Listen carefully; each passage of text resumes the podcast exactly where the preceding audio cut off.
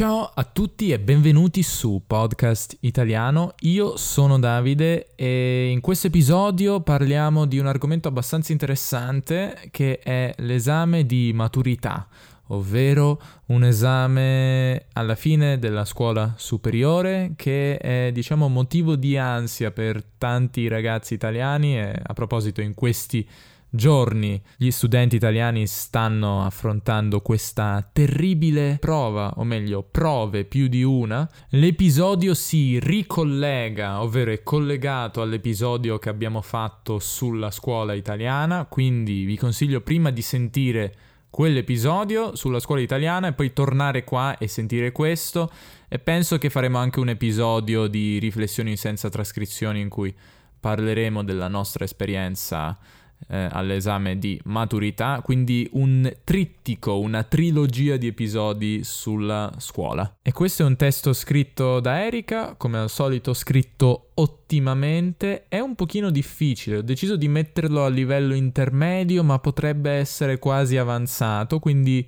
a maggior ragione per questo episodio andate a vedere la trascrizione sul sito, seguite il link che trovate nella descrizione di questo podcast e ascoltate l'episodio più di una volta per cercare di ricordarvi le strutture più difficili che sono più di una in questo episodio. Inoltre voglio ringraziare Aitoki che sponsorizza questo episodio, come sapete. Italki, grandissima piattaforma per imparare le lingue, sto insegnando molto di questi tempi su Italki, molti di voi hanno eh, diciamo deciso di iscriversi attraverso il link, quindi sì, sono contento che uno Italki sponsorizzi podcast italiano e due di poter fare lezione con tanti di voi che mi dicono ah Davide io ti seguo dal podcast. Quindi sì sono molto contento. Sono contento di riuscire ad aiutare tante persone. Ricordatevi come ho detto nell'ultimo video che se, se volete parlare bene dovete parlare tanto. Quindi voi mi conoscete sapete più o meno chi sono, come sono, come parlo, quindi se avete paura di parlare con altre persone, potete parlare con me. Vi prometto che non mordo, non mordo diciamo in italiano. Quindi grazie ad Aitoki e ricordatevi avrete 10 dollari in crediti da spendere per le lezioni se seguite il mio link. E ora sentiamoci questo magnifico episodio scritto da Erika. Con l'arrivo del mese di giugno si avvicina in Italia il momento più atteso, desiderato, sognato da tutti gli studenti, la fine della scuola. Ormai le giornate sono lunghe, calde, l'aria sa di primavera e la mente dei ragazzi vaga verso i lidi assolati, le serate fuori con gli amici, i giochi all'aria aperta, i gelati, gli amori estivi. I libri rimarranno per qualche mese a riposare sui loro scaffali, chiusi, e con loro tutte le preoccupazioni relative alle interrogazioni, alle verifiche, ai professori. C'è solo una categoria di studenti che vorrebbe invece che questo mese non arrivasse mai. Sono i cosiddetti maturandi, i ragazzi all'ultimo anno delle scuole superiori, ormai diciottenni, ormai adulti, che si stanno pericolosamente avvicinando ad un evento che li aspetta da anni, a cui pensano con ansia e preoccupazione da settembre o chissà, forse addirittura da prima. Si tratta del cosiddetto esame di maturità, l'esame finale a cui tutti gli studenti italiani, al termine del quinto anno di scuola superiore, devono sottoporsi. È un esame temutissimo, un po' perché è oggettivamente difficile, un po' perché viene dipinto come una sorta di rito di passaggio dal periodo scanzonato dell'adolescenza alle responsabilità dell'età adulta, alle decisioni sul proprio futuro e il proprio destino. È quindi un passaggio che segna la fine di un'epoca della vita, della scuola e dell'adolescenza. Vi consiglio di ascoltare una famosissima canzone di Antonello Venditti, Notte prima degli esami. Notte prima degli esami, notte di polizia. Certo qualcuno te lo sei portato via. Notte di mamma e di papà col biberone in mano notte di nonna alla finestra, ma questa e di guardare il film che porta lo stesso titolo, per avere un'idea seppur un po' romanzata, di quello che rappresenta la maturità per i giovani italiani. Ma in che cosa consiste quindi questo temutissimo esame? Negli anni si sono succedute varie discussioni e varie riforme sulla sua modalità, ma il succo è che si tratta di una sorta di test sulle competenze acquisite e le nozioni imparate durante un percorso di studi durato 5 anni. L'esame è diviso in due parti, una parte scritta e una parte orale. La parte scritta si divide a sua volta, dopo l'ultima riforma, in due prove.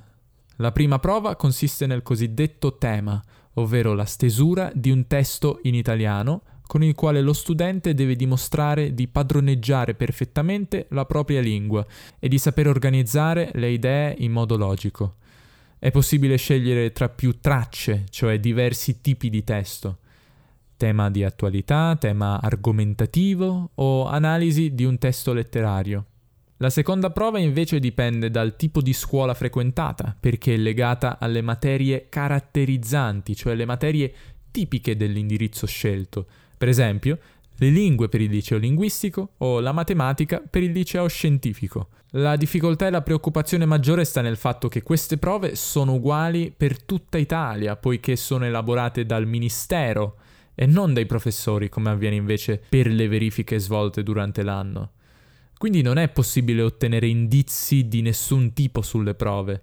Il loro contenuto è imprevedibile e viene scoperto solo il giorno dell'esame.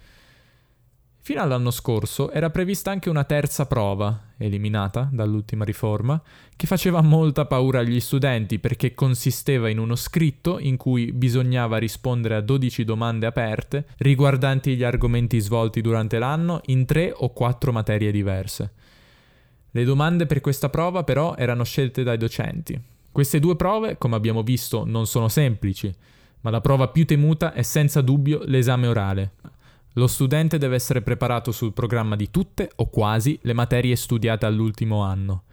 Il giorno dell'esame orale il maturando si trova infatti davanti ad una commissione composta da alcuni dei professori che ha avuto durante l'anno, i cosiddetti interni, da alcuni professori sconosciuti, perché provenienti da altre scuole, i cosiddetti esterni, ed un presidente che controlla che tutto venga svolto secondo le regole.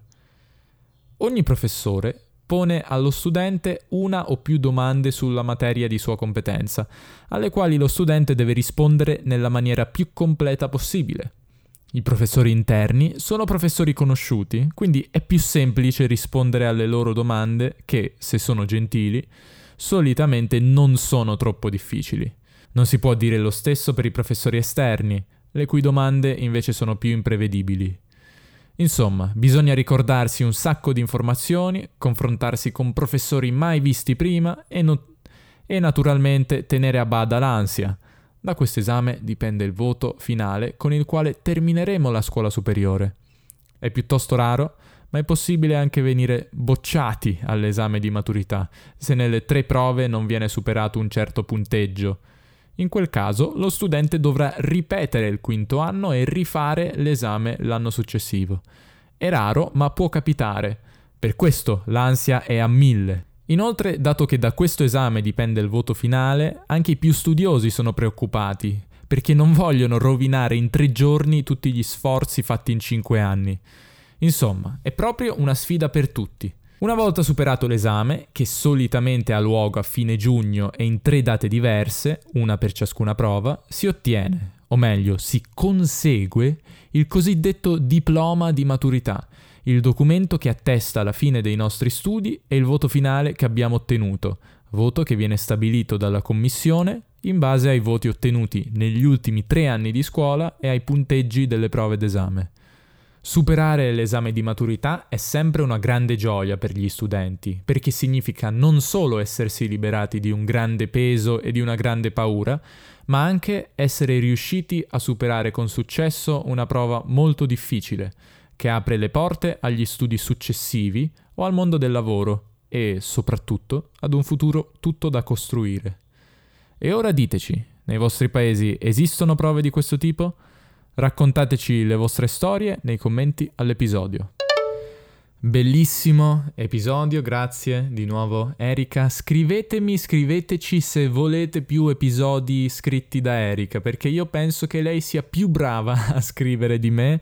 Eh, I suoi episodi sono sempre i migliori, quindi scrivetemi. Oppure potete anche seguirla su Instagram, eh, Erika Porreca si chiama, Erika con la K, mi raccomando, e scriverle un messaggio. Erika, fai più episodi perché i tuoi episodi sono i migliori, se pensate sia così. Io penso sia così. Lasciate una recensione su Apple Podcast se vi è piaciuto questo episodio, se possibile positiva, se non è possibile non lasciatela perché, beh, potete anche tenervi la vostra opinione negativa. E niente, ci vediamo, ci sentiamo nel prossimo episodio. Statemi bene e alla prossima. Ciao. Notte di lacrime e preghiere, la matematica non sarà mai il mio mestiere. E gli aerei volano in alto tra New York e Mosca, ma questa notte ancora nostra, Claudia non tremare, non ti posso far male se l'amore è amore.